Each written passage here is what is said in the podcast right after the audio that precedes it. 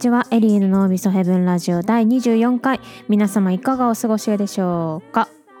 えー、2月の第3週目ということで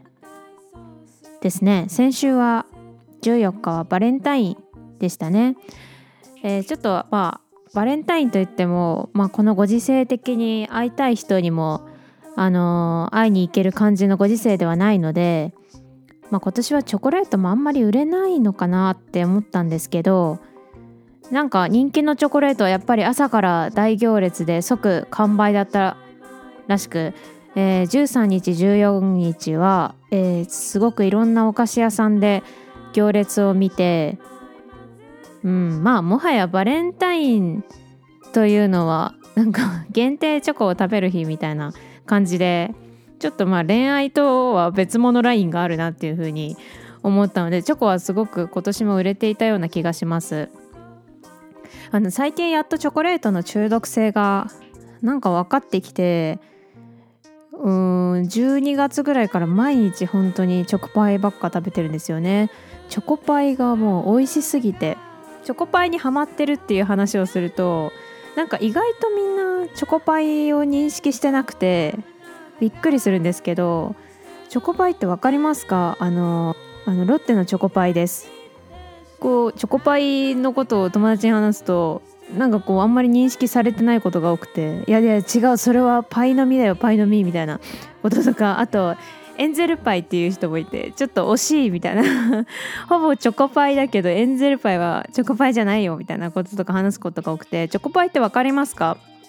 あの手のひらぐらいのサイズがある。まあチョコパイって言ってるけどパイ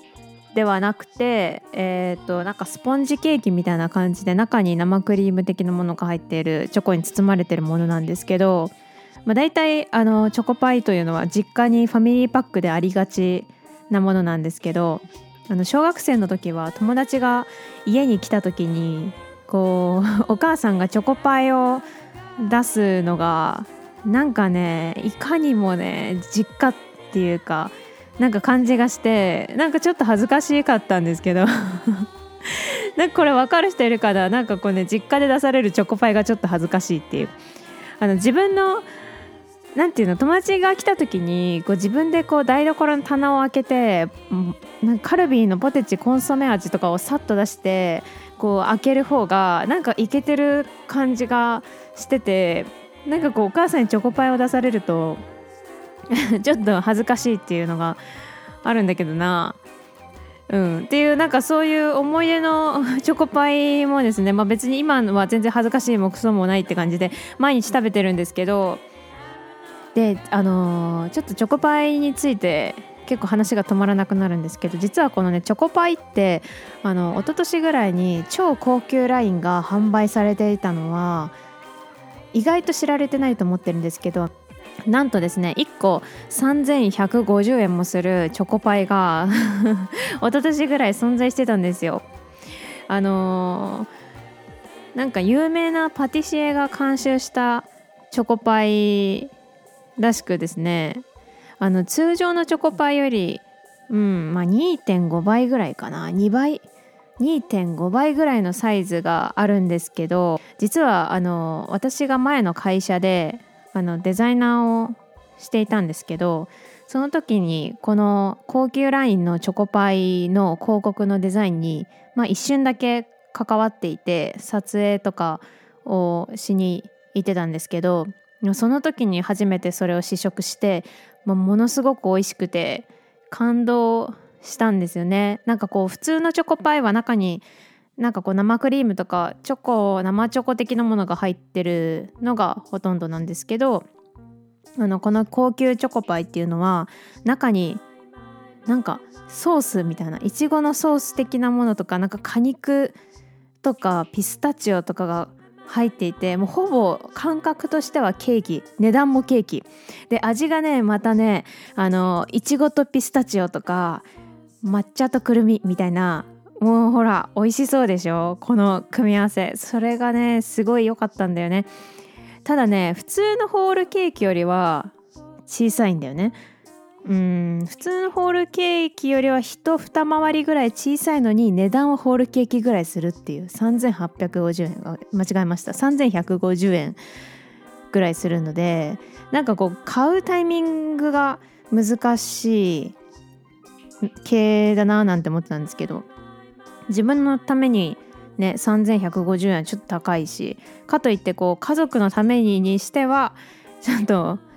あの小さいなみたいな 感じで。でまあ確かこれ限定で1年ぐらいで販売終了しちゃったんですけどまだ販売してくれないかなって思ってるんですけど。うん。というわけで以上チョコパイが美味しいという話でした。なんだろうななんかねチョコってね食べたら口の中が結構チョコでハックされる感じがあんまり好きじゃなかったんですけどなんか最近やっとこうチョコ中毒者のあの気持ちがわかるというかなんか精神を安定させてくれる気がする。他のお菓子よりも圧倒的にこう気持ちを和らげてくれるような気がして別にそんな毎日不安な日々を過ごしてるわけじゃないんですけど なんか、うん、チョコいいなと思ってて私のオーブンの相方のまきこちゃんはあのチョコが好きすぎてあまりにも食べ過ぎてずっと脱チョコっていうのをしてたらしいんですけど最近解禁してまだチョコを食べてるっていうことを言ってました。うん。めっちゃどうでもいい情報かもしれないけど。はいえーとじゃあそれではえーとここで本日のトークテーマ言いたいのに言えないこと。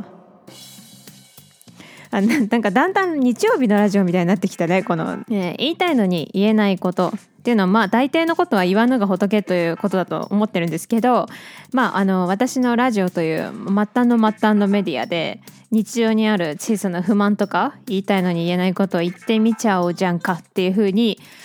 思ってあのインスタグラムのストーリーでインスタグラムのストーリーの質問で応募いたしました。えっと、実はですねあの最初はこれラジオのためにこのトークテーマを応募したわけではなくてあの言いたいのに言えないことや小さな不満をテーマに、えっと、近々展示の予定がありまして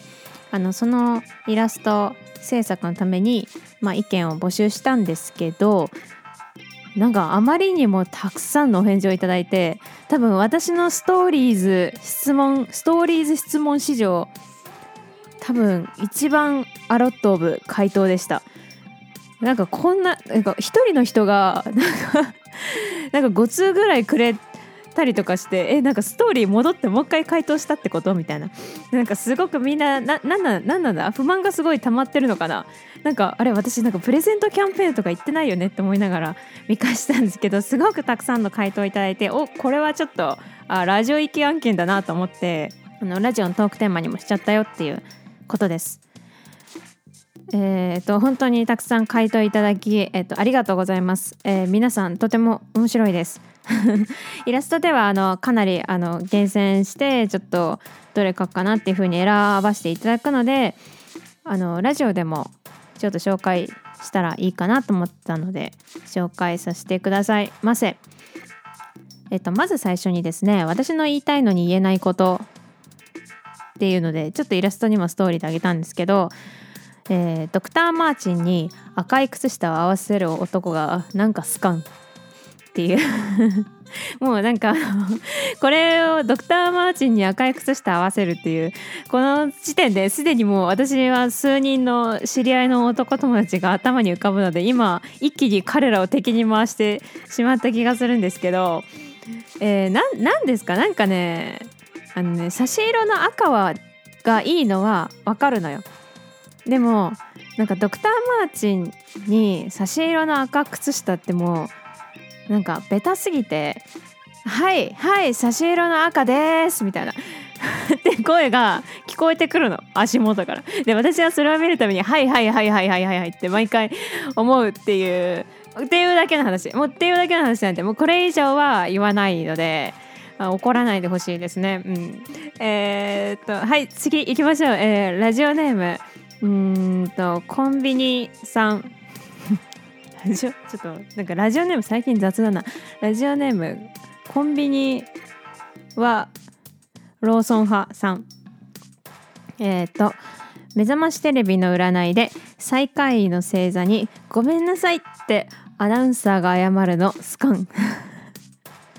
やーいいね。うんこれねちょっと私もね気になってたんだよね。謝るなよって。謝ったことで占いなのになんかそっちが勝手に決めちゃってる感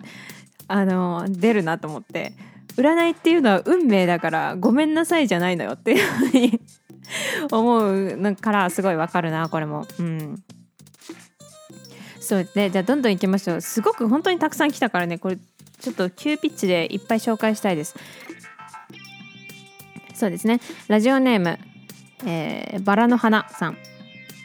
グルディスで無口なイケメン自分の顔に甘えすぎ。えー、グルディスっていうのはグループディスカッションのことですね。まあ大学とかの授業の中であの生徒同士でグループディスカッションしたり、えー、就職活動とかでもよくグループディスカッションをする、まあ、試験だとかインターンだとかあるんですけど。うんよく出会ったな私もグループディスカッションで。なんかイケメンなのにやたら無口だけどなんかその出てるオーラから何かそれが許されてる感じ。それ逆もそうだよね。なんか美女のパターンも多分あるよね。グルディスでなんか黙ってる美女だけど。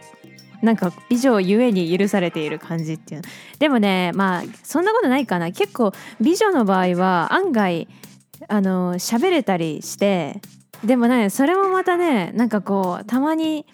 すごい美人でなおかつそういうグループディスカッションでこう仕切ったりこう話せたりする人とかってたまになんかうんなんかねそれ私は美人ですけどそれを鼻にかけない感じでほら話もサバサバしててうまいでしょっていう風な感じのオーラを出してる人が苦手だった。これ私が気にしすぎなのかな？なんか性格悪い感じに聞こえてるかもしれないけど。うんまあどうなんだろう。就職活動って結構あこれ別に就職活動の話じゃないかもしれないんですけど就職活動ってもうやたらめったらもう他の人が気になっちゃってすごく自意識過剰になってそういうのすごい気にするっていうのは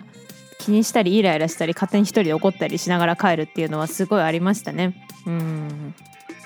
はい次、えー、ではいきます、えー、ラジオネーム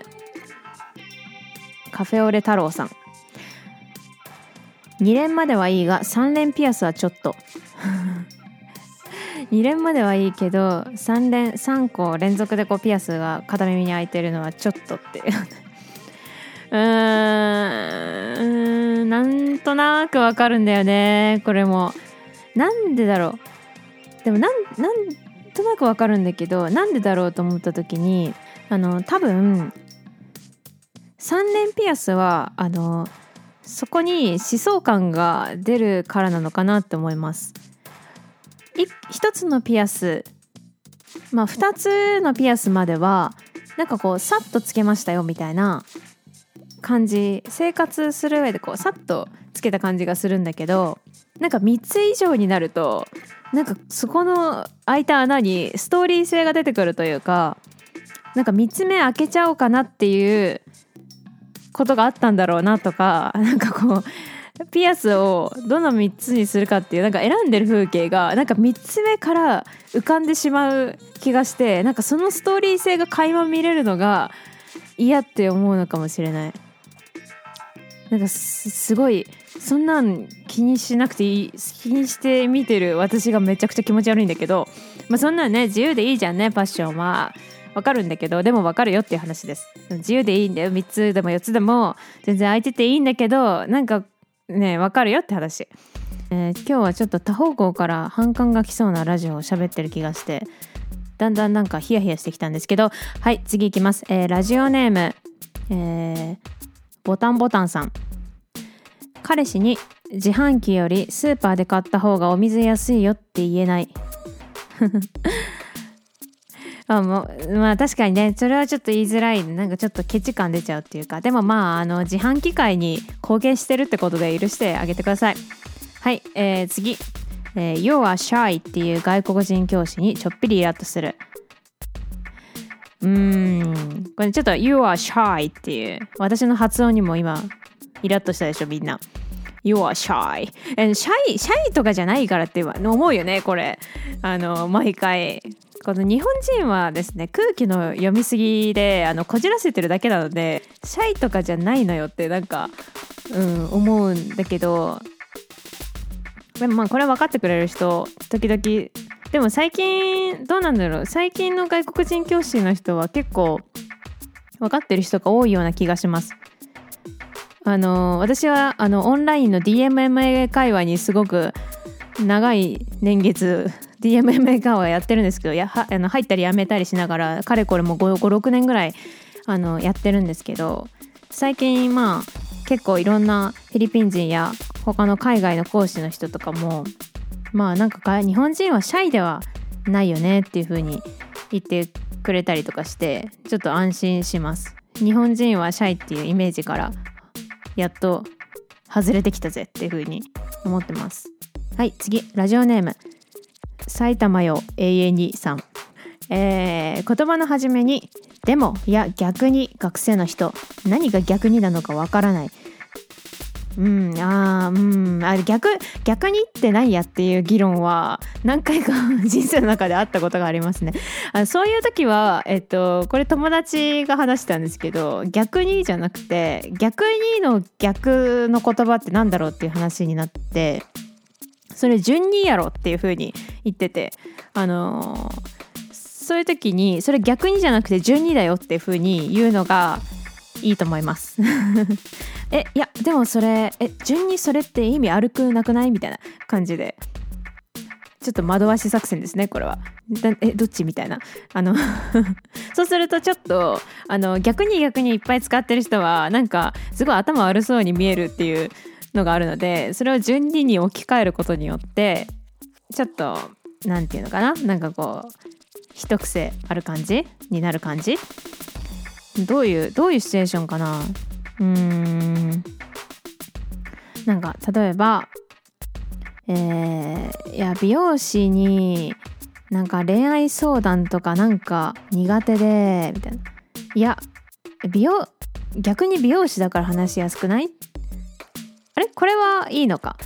これはあの逆には合ってるか？えなんあれ？ちょっと待って。他のパターンだと、え、ちょっと多分そんな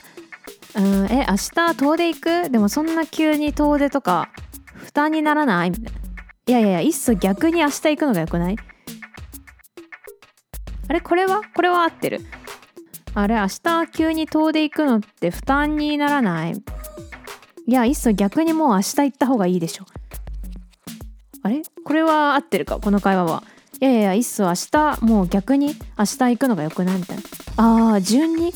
遠出の方がノリで試し楽しめる的な？あ順に的な？感じの？ことは会話が？合ってる？あれちょっと味結構できるなこれ。ダメだ。なんかあの逆にを使ったダメな例が全然出てこないです。はい次行きましょう。次、えー、ラジオネーム、えー、ヘアオイルさん、えー、無駄にヒールをカツカツ鳴らして歩く人苦手。うん。そうなんだよね。なんかヒールって本当に綺麗に歩ければあの、すごくいいんですけど意外とねヒール高いピンヒールで綺麗に歩けてる人って意外と少ないっていうセックスザ・シティのキャリーとかを見るとすごい綺麗に歩いてるなってふうに思うんですけどなんか時々あの ヒールが竹馬みたいになってる人いますよね。こう一歩踏み入れた瞬間にちょっとゆらゆらっとなっちゃってる人はあのヒール初心者というかしかも大体そういう人に限ってなんかこう歩きながら誰かの悪口言ってたりするんですね。あいつ超マジうだくでとか言ってこうゆらゆらゆらみたいな。あれはちょっと私も苦手です。はい。えー、次。えー、ラジオネーム。世紀末のギタリストさん、えー、クラブハウス全く魅力を感じない。いや本当にね。私も結構前に始めたんだけど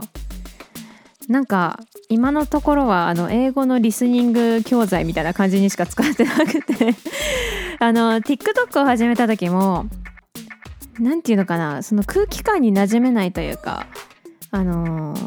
例えるならばこう知らない学校に一人で転校してきてえなんかあこの学校のノリあそういう感じかみたいな。そのノリにまだ馴染めてないみたいな感じがずっと続いてるみたいな。っていうなんか TikTok の馴染めない空気感があったんですけど、まあ、クラブハウスもちょっとやや近いものを感じて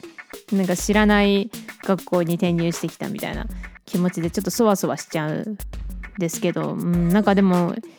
全然誰とも話してないから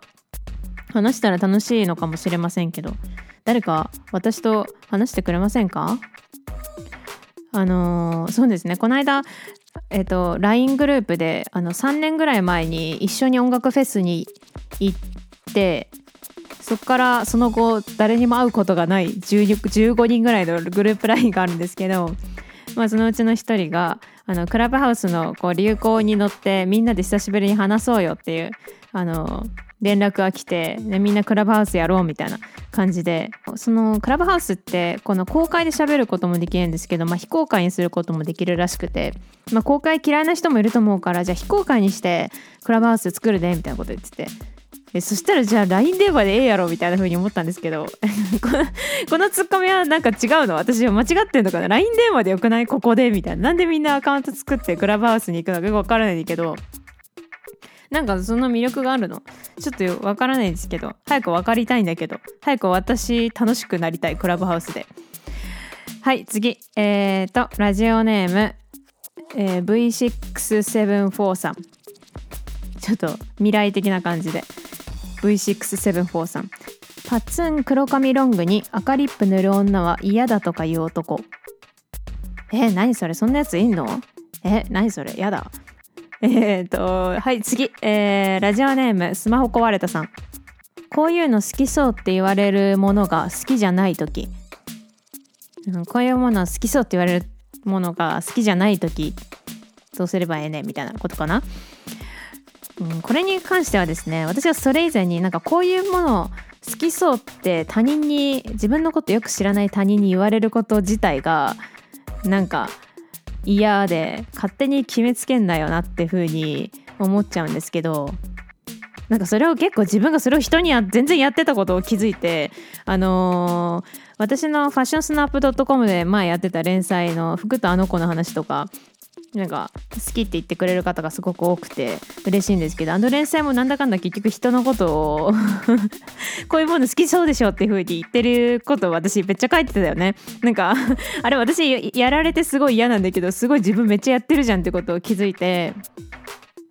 あの昔やってた似顔絵とかもその人が何が好きそうかってことを妄想して描くっていう絵の横にこう文章みたいなんで書いてっていうこととかやってたんですけどあれなんかこれ私やること自体はすごい得意なんですけどあのなんかね結構当たっちゃうから楽しくてすごいいろんな人にそういうこと言ってたんですけどなんかは？勝手に決めつけんなよなって思ってる自分もいてなんかよく分かんなくなっちゃってあんまり最近そういうのはやってないです。はい 次。えっ、ー、とラジオネーム。えっ、ー、とパンツさん。なんかもうパンなんかラジオネームもめっちゃ雑になってきた。えっ、ー、とめちゃくちゃ相づちが早い人苦手。えもうめちゃくちゃわかる。このなんかねテンプレみたいな相づちをねすごいスピードで返してくる人はねなんか苦手私も。あのなんかうーんうんうんみたいな。うーんあさすがですね。うーんみたいな感じの 人かな。女性が多いかもですね。なんかこう褒め言葉と相づちを混ぜて。ななんかすごくそれってまあ、ある意味どうなんだろう。会話上手というかお仕事上手的な感じになるのかもしれないんですけどなんか私みたいな頭の硬い人はいやうんうんじゃなくてさ君の意見は？っていうふうに思 思っちゃうんだけどもうなんかいやね。ダメ厳しすぎ。はい次。えっ、と上京してきた人が久々に地元に帰ってあーやっぱ地元は最高ってストーリーにてつぶやくあれ。あーこれはあそなんかそれはねあんまり私は見たことないんですけどあの高校に入学した時にあのなんかこう中学校のノリ最高だったわってアピってくる人に近いのかもしれない。あれが苦手でした私は。高一あるあるじゃないですかこれ。なんか中学校のが楽しかったなみたいなことをなんかこう混ぜてきてその中学のノリをなぜか高校でも強要しようとする人。うん。あれちょっとダサいなと思ってたな。はい次、えーラジオネーム。今年のスケジュール帳買ってないさん。他人の匂わせストーリー匂わせんなっていつも周りに話し合わせてるけど正直どうでもいいっすっていうことですね うんそうだねあの一応ですねあの私のラジオのリスナーの方にあの60代や70代の方をいることが信じてこの話何のこっちゃみたいな匂わせストーリーとははてという方もいると思いましていると信じてご説明いたします。えっ、と匂わせストーリーというのはですねまあ例えばえー、と写真でこうレストランでこう食事の写真をご飯の写真を撮ってるんですけど向こうの席に恋人がいるような雰囲気を出したこうなんかこうでも恋人は写ってないんですよ。写ってないんですけどこうご飯がこう2人分用意されててあれこの人なんか彼氏いるのかなとか彼女いるのかなみたいな雰囲気を出した写真とか。とか例えばまあゆりかもめとかでこう潮風に吹かれてるのを他人に撮ってもらっているなんかであろう写真みたいなものとかをまあえ恋人とい言ったのかなみたいなその恋人の存在は出さないのになんかちょっといるようなそういう雰囲気まあ、そういう匂いを出している写真のこ写真を、えーインターネットのこう自分のなんていうんですかインスタグラムとかなどの SNS でこう公開してあげることによって、まあ、周りの友達に「えこの人彼氏できた?」とかそういうなんかこうざわつきを与えるというのが、えー匂わせストーリー匂わせ投稿ということになります。まあ、そういうことをやるやつが、まあ、うざいという人がまあいっぱいいるんですけど、まあ、この方はそんなものはどうでもいいということを言っている、えーお返事ですね。はい、あなたはどっち派でしょうか？どうでもいいでしょうか？それともうざいでしょうか？はい、えー、次えー、っとですね、えーラジオネームえーパンツのひもさん。あれ？今日パンツも出たな。えーっとやめよう。えーっとラジオネーム、えートレーシングペーパーとドアノブさん。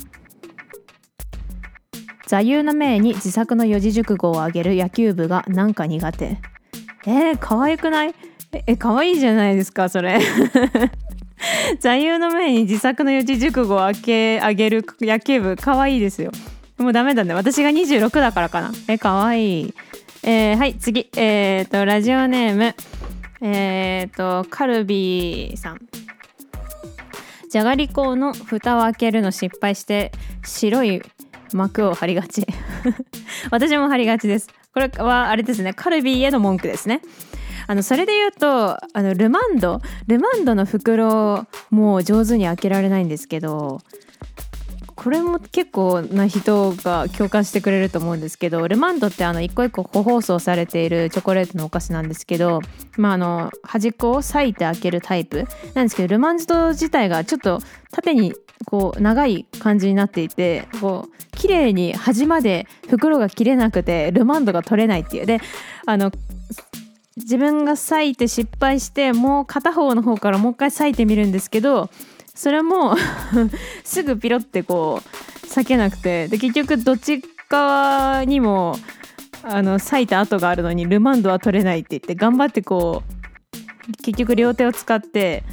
あ最初から両手は使ってるか。で頑張ってこう結局裂いてあの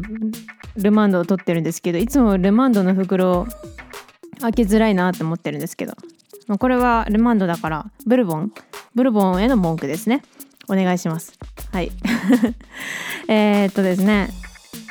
うーんじゃあ次、えーラジオネーム、えぴったんこカンカンさん。ボーカルがライブの MC で夢や愛を熱く語ってるのに曲を作ってるのはギターのバンドは信用できません。信用できんって言ってますね。できませんじゃん。信用できん。これ超面白いですね。あのすごいわかるんですけど言いたいことはすごくわかる。でもあの多分ですねこれギターの人はですねあの曲は作れるんだけどあのみんなに夢を与えるというこうカリスマ性が欠けてるんていてまあそれを補ってくれるのが多分そこのバンドのボーカルなんでしょうね。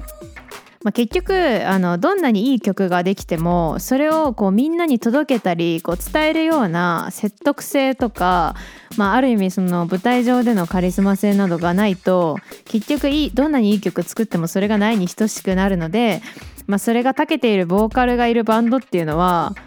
まあでも強いんだと思いますよ。急にめちゃくちゃマジレスしてますね私。はいえーと次。えーとラジオネーム。えー、ラジオネームサファイアさん。えー、ゆずのファンを信用できない。えちょっとちょっとこれはどうして？どうしてなのかすごい気になる。ちょっとこれはどうして？えっと次、えー、ラジオネーム埼玉県の最終兵器さん。えー、ベージュコーデ秋田。ベージュコーデね。ベージュコーデ全身ベージュとかもうローラーぐらいしか似合わないと思ってます。はいえー、ちょっとめちゃくちゃ雑になってきたな私の対応が。ちょっとあのすごく雑になってきたのでちょっとこの辺で時間も時間ということで切り上げていきます。えっと他にもたくさんすごく面白いものを回答いただいているんですがちょっと紹介しきれず本当に皆さんありがとうございます。私がふふっと笑いました。えっとそうですね。本日のこの言いたいのに言えないこと毎日の小さな不満はまああの実はそのとある展示のためのイラスト作品作りでちょっと必要だなと思って集めさせていただいた情報で、まあ、近々発表できると思うので、まあ、もしかしたら皆様の言いたいことが絵になってるかもしれません。ちょっとお楽しみ遊ばせです。えー、っとですね。そうですね。それじゃあ最後にえー、今月は今月あ今月は私のグッズのオンラインショップが、えっと、ファクト101というところであるんですが今月限定で1万円以上、えー、グッズをご購入の方に、えっと、似顔絵のプレゼントキャンペーンを行っています、えー、2月28日までです、えっと、こちらは1万円以上ご購入 1万円以上ご購入すっごい言いづらい。こちらは、えっと、1万円以上ご購入いただいた方すべての方に、えっと、似顔絵のイラストをプレゼントさせていただいています。ポストカードサイズぐらいのイラストです。あのすでにたくさんの方描かせていただいて、えっと、とても感謝ですね。もうみんな可愛い。うん。えっと、本当はあの対面で描けたらすごいおしゃべりもできて楽しいんですけど、まあ、ちょっと今回は送っていただいた写真をもとに描かせていただいていてまあ、ちょっとそれはそれで何て言うんだろうなんかその人のことをやっぱ一枚写真じゃわからないからなんかこう想像しながら描いてる部分がほぼほぼ でなんかそれはそれですごい面白いです。であの似顔絵をですねあの最終的に送っ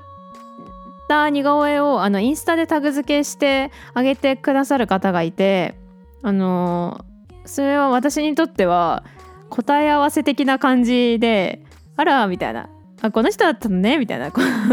横側あらこんな感じなのねみたいな感じですごいあの私がすごい楽しいのでタグ付けしてくれた方々ありがとうございます。はい。というわけで、えーと、自粛が続いてちょっとストレスも溜まっているとは思いますが、まあ、不満を吐き出したりすることも大事だよねという回でした。そういう回だったかな。まあこそこそ悪口を言うっていうのはですねすごく健康にいいことだと思います。はい、えー、では、えーと、本今回第24回のエリーの脳みそヘブンラジオはここにて終了。また来週再来週か。2週間後もよろしくお願いします。